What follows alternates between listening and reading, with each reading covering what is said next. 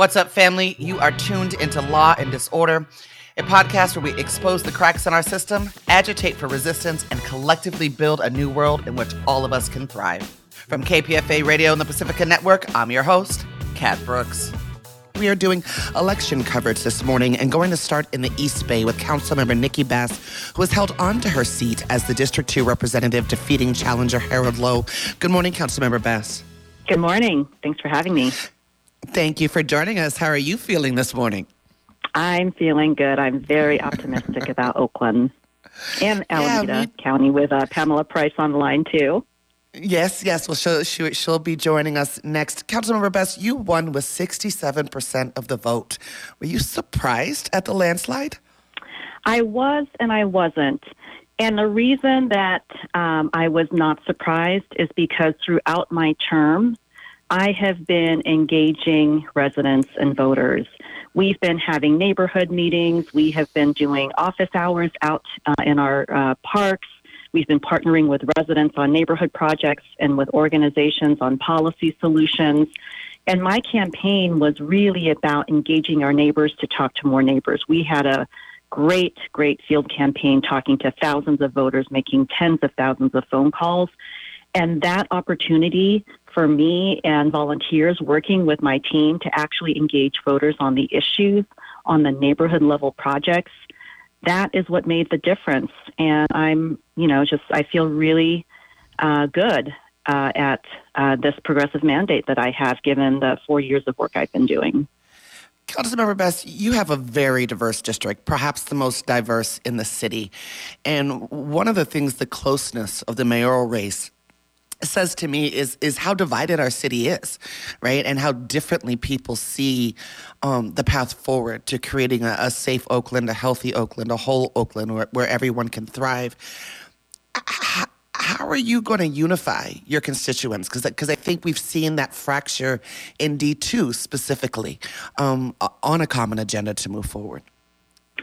Well, at the end of the day, I think what is very real is that people do have a sense of fear, a sense of frustration.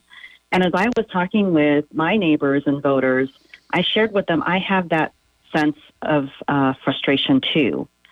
What we have in front of us is a much more unified council around compassionate, effective solutions with accountability and results because at the end of the day, that's what people want. Folks want safety, affordable housing, the basic city services like keeping our streets and our parks clean. And I think we have um, a council that can work together. Um, I believe the results will hold uh, as we get more information from the registrar tonight with Sheng Thao in the lead. We potentially have a council and a mayor that can actually work together.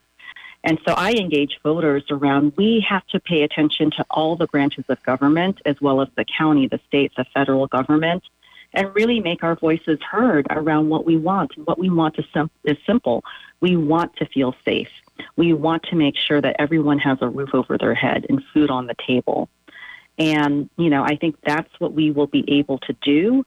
Um, and I'm really proud that I've been able to lay the building blocks for a number of those things with, you know, creating macro together with the community, um, you know, starting to build more affordable housing, um, you know, enable tenants who are housing insecure to purchase their homes with land trust. We have some building blocks that we can really leverage with a council that's more unified, together with hopefully a mayor who is also going to work in partnership with us.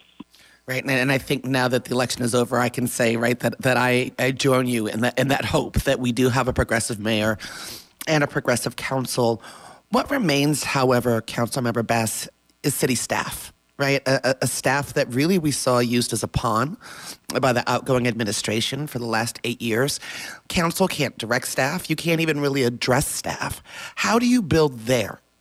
So that things can actually move forward, like the work that you just talked about, building the affordable housing that Oaklanders said, yes, we want a fund to have built. Well, I think we have to do that from the get go. You know, it starts as the election results are certified. Um, it starts even before the inauguration and the you know the new leaders put into place. Uh, we have to start thinking about a singular vision Um, and, you know, with the results on the council, with the ballot measures, Oakland is willing to invest. We want uh, accountability. We want to make this whole system work for us, and we want results. And again, those results are a safety system that works, rebuilding uh, trust with OPD, real community policing, the you know continuing and expanding the deep violence prevention, uh, having macro or alternative crisis response programs citywide and taking on more 911 calls, and the deep investments again in housing and um, you know supporting our unhoused community and the basic city services we deserve. I think the council can unify around that agenda. Again, hopefully, we'll have a mayor who is willing to work with us and direct. The mayor can direct and is the only person who can direct you know, the police chief, the city administrator to actually deliver these basics and to make sure that we are helping Oaklanders feel secure, safe, and help have uh, people's needs met. And again, we can do that as Oakland, and we have to also continue to push on the county and other branches of government to work with us because it's going to take um, every single level of movement for that reinvestment because we have faced decades, as you know, of disinvestment in the basic safety system that everyone depends on. I want to spend some time talking to you about public safety because it really is front and center on, on everyone's mind. The, the police chief is the same police chief that we had under the, the Schaaf administration. The police association is the same police association calling for 900 officers. You live in a district, I would say, where you've got a, a large number of constituents calling for more police. You also have a pretty progressive base, Councilmember Bas, that, that has supported you over the years that is looking for investment in more prevention, right? And things that folks believe will actually stop crime from happening in the first place. How are you going to hold those two pushes? Sure. You know, I, I certainly have those two constituencies. Um, District 2 is incredibly diverse with, um, you know, more economically um, advantaged uh, residents, um, you know, up in the hills to San Antonio uh, beat 19X, we've been hearing about uh, this particular beat in the news. Uh, there's a high level of homicides, shootings, armed robberies. Um, some of it is connected to human trafficking that is um, centered in my district. Um, it's sort of like a tale in two cities in terms of safety in my district.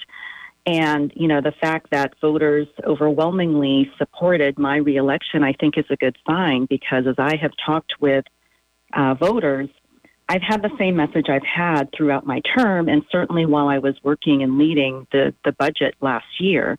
And that is that the metrics that we use for safety really have to be about a different set of metrics. And those metrics are the resources that we invest back in the community.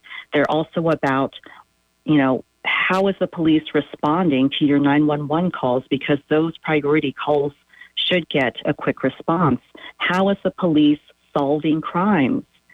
So we have to make sure that we are um, looking at a number of factors to make this whole system work.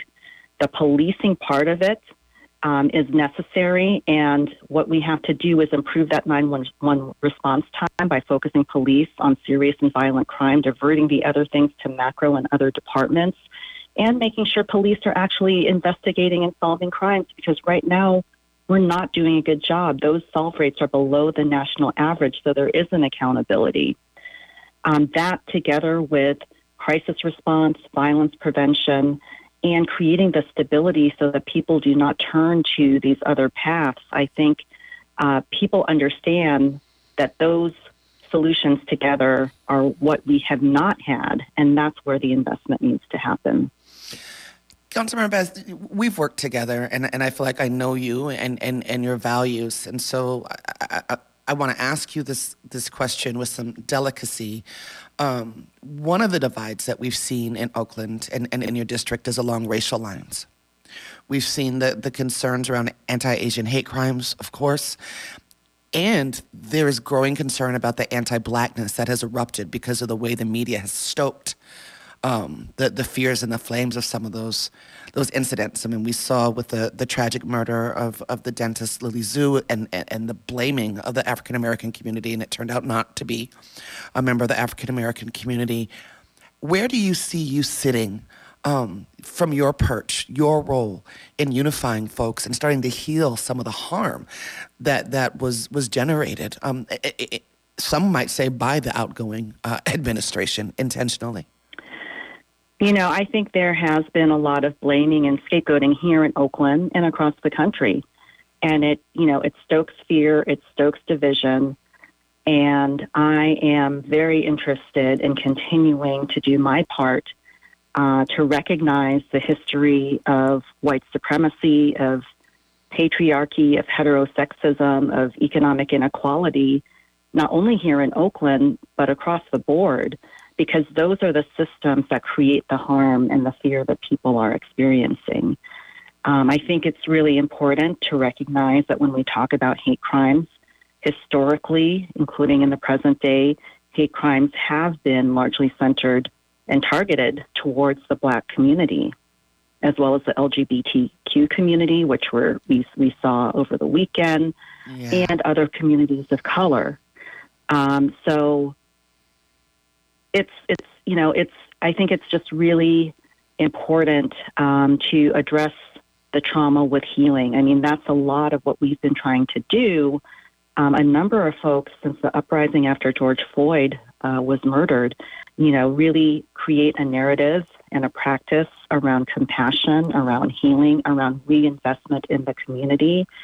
And I, you know, I understand and I believe and I want to work with other people who understand that the history of um, genocide of indigenous people, the history of enslavement of African peoples, um, as well as the history of how Asians were brought into the country, whether it was Philippine migrant workers, which is part of my history, or Chinese railroad laborers.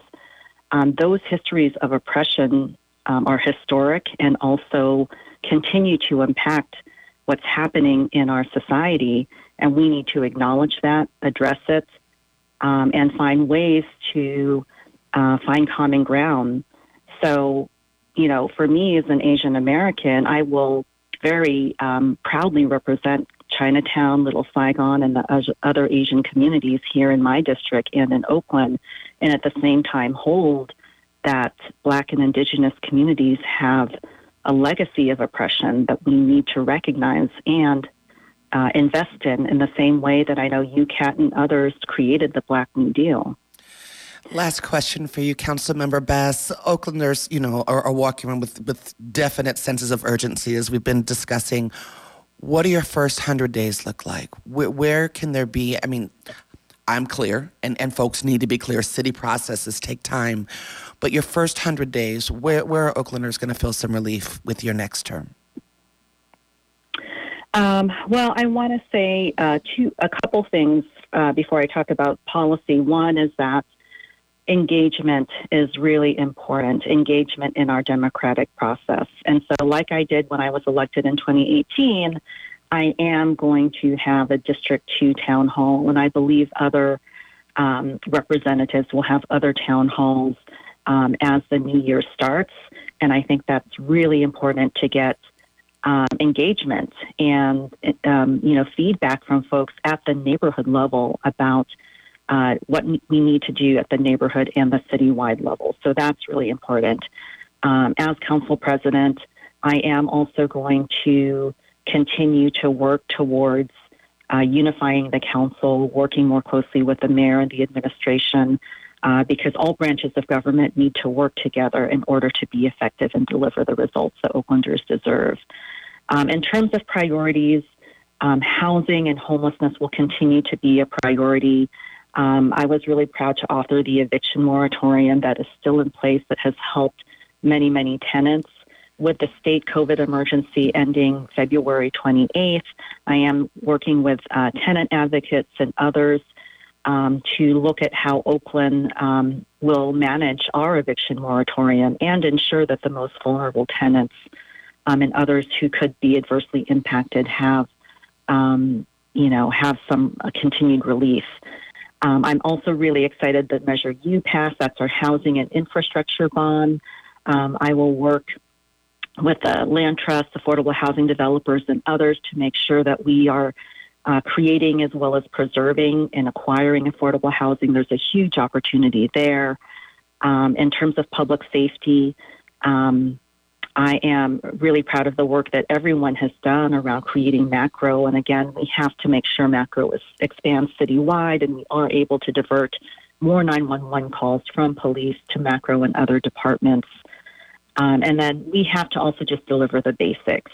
You know, it's unacceptable to have this level of trash on our streets, illegal dumping. I mean, people are really frustrated. And part of that is filling the vacancies that have continued to exist in our city departments. Um, so those are among the priorities. And again, I'm looking forward to engaging folks through town halls uh, throughout the process. Councilmember Nikki Fortunato Bas, congratulations and thank you so much for joining us this morning. Thank you so much for having me. You've been listening to Law and Disorder, a podcast where we expose the cracks in our system, agitate for resistance, and collectively build a new world in which all of us can thrive. That's it for this episode, family. You can find more information about topics and guests in this episode's show notes. Law and Disorder is produced at KPFA, that's listener supported radio on the Pacifica Network. The show is produced by Jesse Strauss and hosted by me, Kat Brooks. Our theme music was composed by Steve Raskin of Fort Knox 5. If you like what you heard, please follow us on social media at Law and Dis, that's D I S, and subscribe wherever you listen to podcasts. Feel free to holler at us about something you heard or send us a show idea at law and disorder at kpfa.org. You can also find our content live at 8 a.m. weekdays on KPFA. That's 94.1 FM in the Bay Area. Our show and all of KPFA's programs are funded exclusively by you, the listener. And if you're in a position to support us, please donate today at kpfa.org. Take care of yourself and take care of each other. We all we got, fam.